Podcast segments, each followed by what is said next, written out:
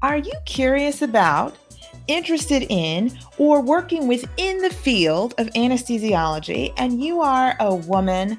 person of color or otherwise do not fit the stereotypical image of what an anesthesiologist looks like, then this is the podcast for you. We will discuss what life is like on the other side of the blue drape for us, issues most relevant, such as what is anesthesia really? And we're not talking textbook definition. Tips for applying, success in residency, life as an attending, and beyond. Join us each week as we take a dive into this rich and often misunderstood field. This is your host, Dr. Alicia Peterson, and welcome to Sevo Sistas. Welcome back, y'all, to Sevo Sistas, where we demystify and diversify the field of anesthesiology all within the duration of an anesthesia break. And this week, we will have a conversation with Dr. Steven Bradley, an anesthesiologist and intensivist who has his hands in many pots. And we'll discuss the power of being an oddball, how to stay focused in the midst of an obstacle, and the wonders of serendipity, how to work with it, not against it. Please enjoy. It is my absolute pleasure to introduce Dr. Steven Bradley. Now, if that name is familiar to you, you may have listened to his podcast called the Black Doctors Podcast. Or perhaps you've worked with him in the operating room or the intensive care unit because he is an anesthesiologist and an intensivist. Maybe you got a consult from him, an ethics consult, because he has that training as well. Maybe you've interfaced with him in the military capacity because he has that background. He has a YouTube channel. Uh, he's on Twitter, very involved in social media, as well as the National Medical Association, the Evelyn E. Henley Society. Uh, he just came from the ASA, and uh, he also came from the CHEST conference. So he's very active, involved, have a diverse talents. I'm so interested in hearing how did we get to this place where you are doing all these things? what was the nexus? Because I think that for many folks, you know, they see this beautiful bio and they're just like, man, I, I couldn't, I could never do that. He's just superhuman right? so, how did it start for you? How did you get interested in medicine and anesthesiology? And then these diverse areas where you're doing ethics and you're you got involved with the military. Another piece I also want us to discuss is how anesthesiologists were mainly introverts. No, we move in our head. We have yeah. all this dialogue going on in our head. And I think one of the biggest obstacles we have to overcome is how do you speak out? How did you get yourself, put yourself out there where you have a blog, a YouTube channel, a presence on social media? How did you do it? By all means, let's start from the beginning. Awesome. I'm so excited to be here, Dr. Peterson. Nice to officially meet you. We met very briefly at, at the conference. And it was just so such a great time, like you mentioned, to, to reconnect with so many people. One, if you ask my wife, I am most definitely not superhuman. As we can dispel that myth off the bat. I am obsessed with the journey of life and I like just having different experiences, just seeing what all life has to offer. I really got to this point step by step. I started out in with music. And that was because my parents forced me to take music lessons. My parents came from very humble beginnings, single parent homes, worked their way through college, and wanted to give us the life that they didn't have growing up. Part of that was music lessons. And I was forced to take piano lessons and, and I hated it. And it wasn't until maybe high school that it kind of turned around. My piano teacher, Miss Paoletti, said, You're starting to become a teenager. Girls love boys that play instruments. It was just that I was like, okay, that clicked. So then I started to like music. Yeah, I went to college to become a music minister with the goal of going into the military because my dad was a naval officer. That's what I grew up with, moving around the country, seeing him come in in his uniform, visiting him at his base on his different ships. That was my pathway into the military. It wasn't until my freshman year of college where I was actually exposed to healthcare. And my exposure was through working construction. If you uh, talk to my wife, she's like, Oh, you must be Jamaican because you had like 12 different jobs. no offense to my Jamaican brethren. I was working at a hospital, Shands Hospital in Jacksonville, Florida. I was doing high voltage electrical work as like an electrician's helper, getting there early in the morning, and that was my first exposure to seeing the doctors and the nurses, basically just people in scrubs. I didn't know what they were coming into the hospital. And I was already at work for about an hour. That's probably my first break when I'd see them come in in nice cars. And I'm like, hmm, maybe I'm I'm doing the wrong thing. And so after that exposure, I sat down, looked at options, and that's when I switched into medicine. So so no exposure to the field growing up, even though, you know, both my parents were college educated and were very influential and and supportive. It just took that one experience to kind of guide me towards medicine. Wow. So when you talk about your music, is that what broke the ice for you when it came to performing in front of audiences and, and putting yourself out there in that way is through music? Yeah, looking back, I I think it was because you had to have uh, recitals a couple times a year, Christmas recital, or we'd get together with the other students and we'd all you know, memorize or play a piece. For me, I'm actually very much an introvert. I don't like being out and loud and about. Having an instrument, I get to hide behind that piano. You hear the, the music coming from the piano, you're not focused on me. You're listening. There's a whole object there for you to look at. The reason I ultimately switched uh, from a music major was I had to take voice lessons. One, I, I have a terrible fear of singing in public because there's no instrument to hide behind. It's just you, your voice, everybody staring. That was also a part of me switching. Hey, this isn't for me. Yes, having something to hide behind is my crutch. Even with podcasting, I can hide behind my guests that come on my show. you're getting your voice out there, right? And wh- however you're making an impact and a difference, which we all appreciate. You mentioned you, your dad influenced you regarding the military, but then you had this construction job. When you were watching them, you said, "Huh, I must be doing something wrong." What was it that you observed? Yeah, the the work that I was doing was incredibly physical. As an electrician's helper at Shands Hospital, I worked in the sub basement, which is when you go down to the bowels of the hospital there's going to be a basement that has all of the electrical transformers and all of the equipment and gear. And then I would put on waders, and then you'd lift up a grate in the floor, and I would crawl down this ladder into muddy water. There's like blue and oh, red crawfish no. down there. And I would run electrical conduit. And, you know, I would get to work. We start up about five o'clock in the morning. And I was doing 12 or 14 hour days and filthy. I enjoy working with my hands, but seeing other people come into work nice and clean and mm-hmm. refreshed and working in air conditioning. I was like, huh, oh. maybe there's something something to that. That makes perfect sense. Now I now I see it. Now I can see how you got that change in perspective. Interestingly enough, because you know you could have worked construction at, at any kind of different place, right? Like an office building, could have been a, a legal team, accounting firm, it could have been anything, and and yet it happened to be medicine. That you're like a five thousand foot view of these people, right? Like you yeah. don't have a sense of what it is they do.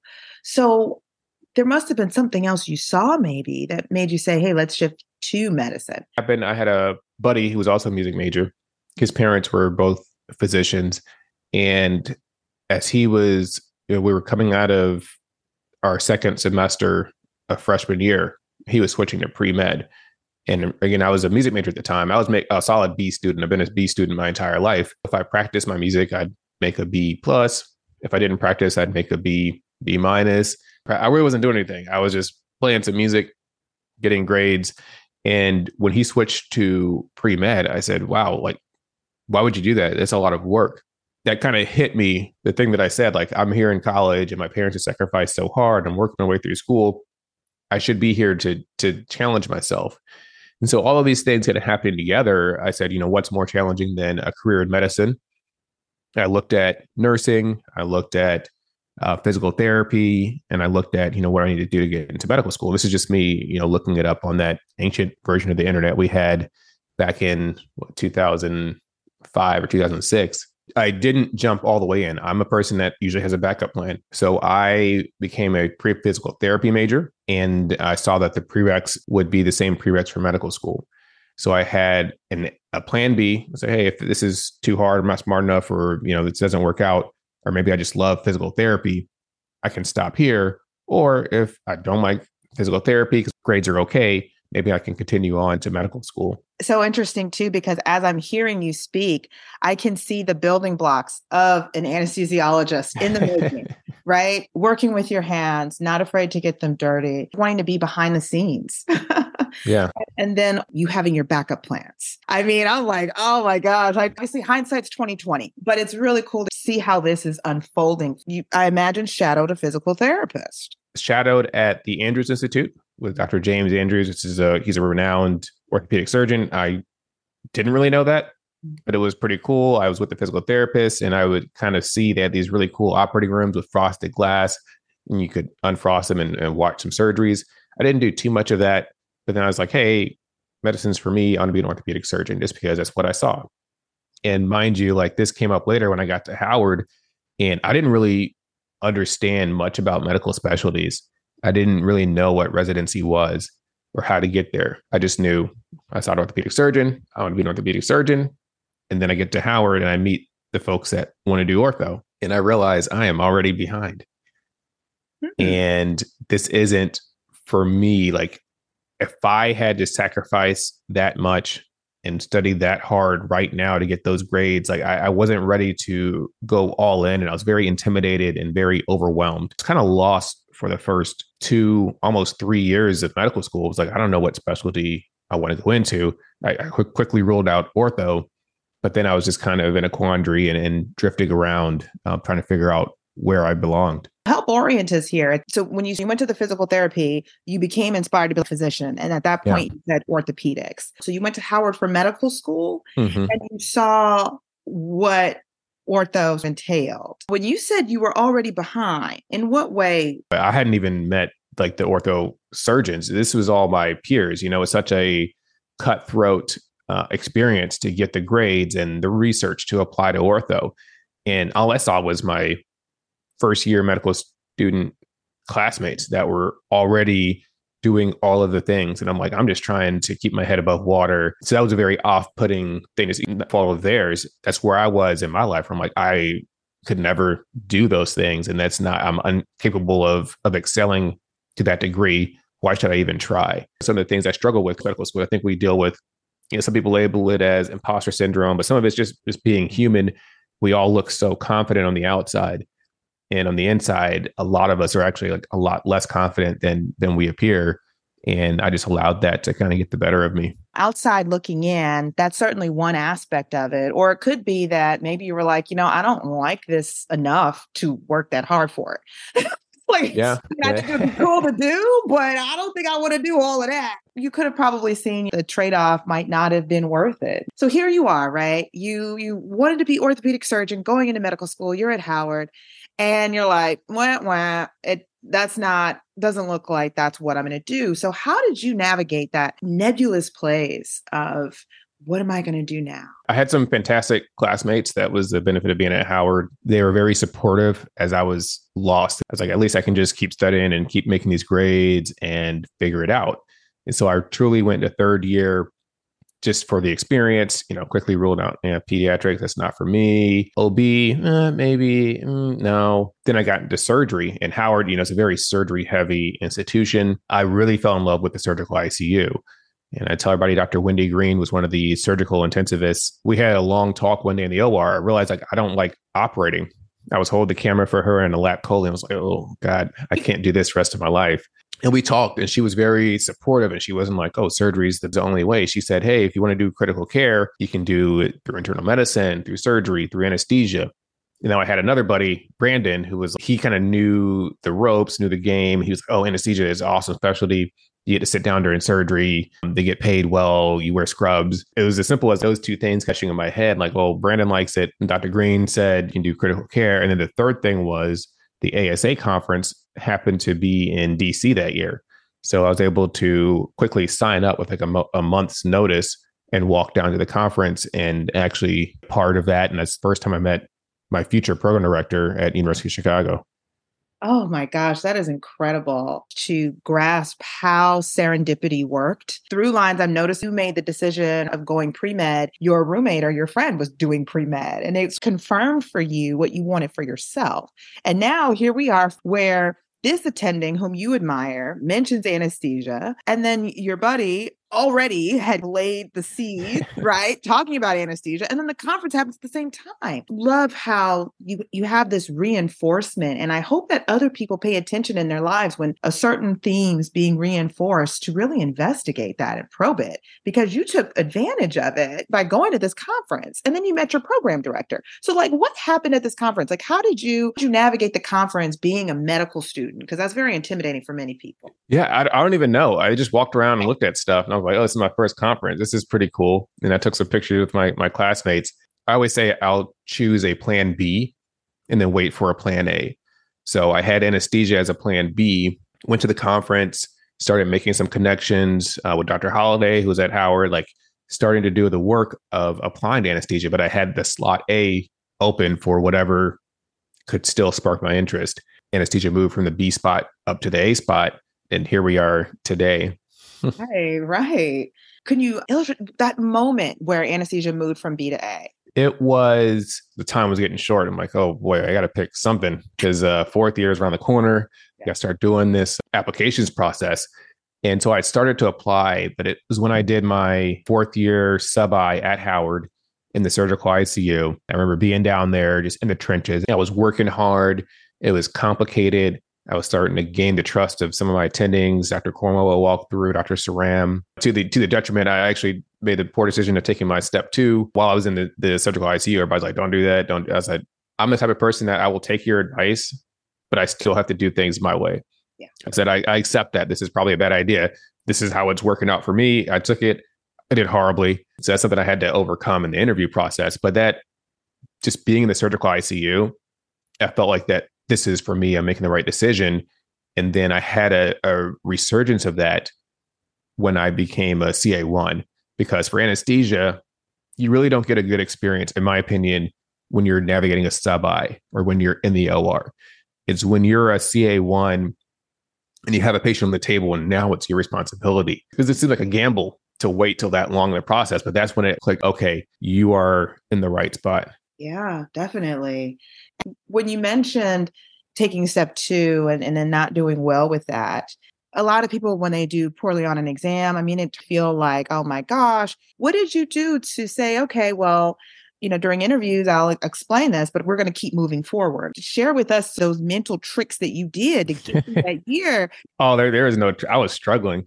Um, I took this, the test kind of mid, middle of interview season so it didn't need to be and this is back when you know step one you got a score. So my score was like just a smidge below average for for matching. And then my step two score was uh, quite a bit lower. I didn't have to disclose it for the first like handful of interviews. And then went on to my my I kind of published and updated in my applications. And then i would just say yeah i took it during my sicu rotation um, I also had some some family health issues. My grandmother had a stroke.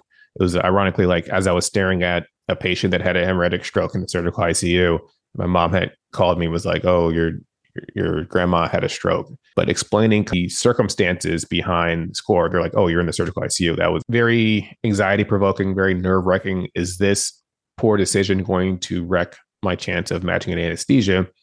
And thankfully, I think I interviewed well. I have the most ridiculous like CV and application story. I'm just an oddball. Like you, you read my story, like who is this weirdo? We got to meet him and talk to him. So I think that worked out for me.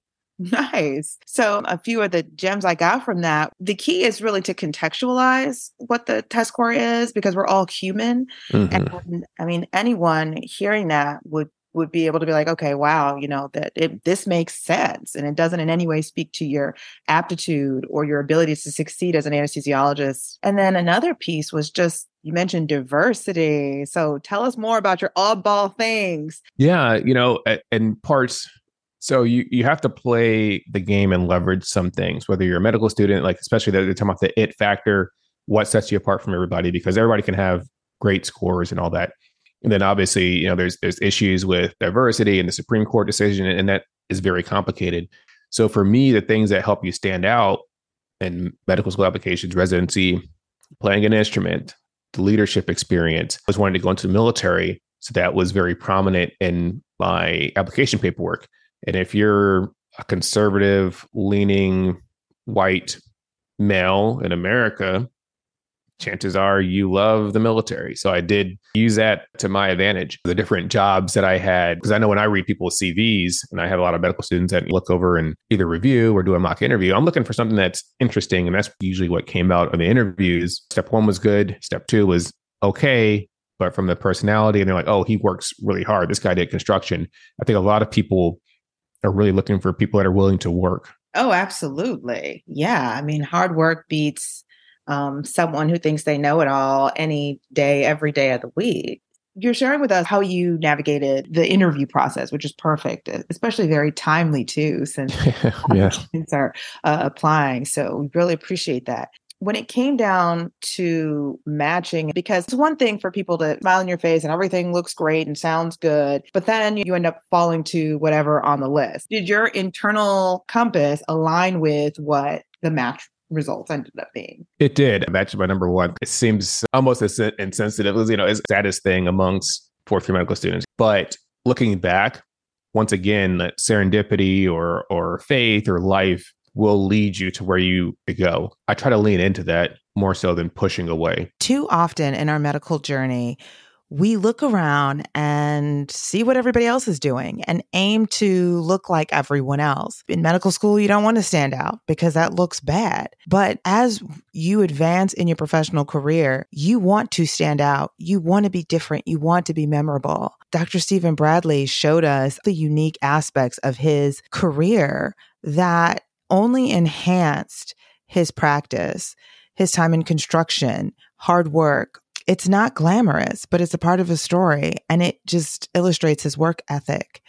You know, what is it that you do or what is it a part of your journey that you've probably dismissed because it's like, well, nobody else has this. That's something you want to amplify. No one else has this. So be unique, be bold, and don't be afraid to show those aspects that are different when he didn't get the score that he wanted, he kept moving on. And this was a quote from Roosevelt If you're in the middle of hell, just keep going, one foot in front of the other. And finally, the role of serendipity. He paid attention to the repetition in his life and probed it. Anesthesiology was mentioned more than a few times. He probed it, he was curious, and it paid off. What are some recurring themes that you notice in your life?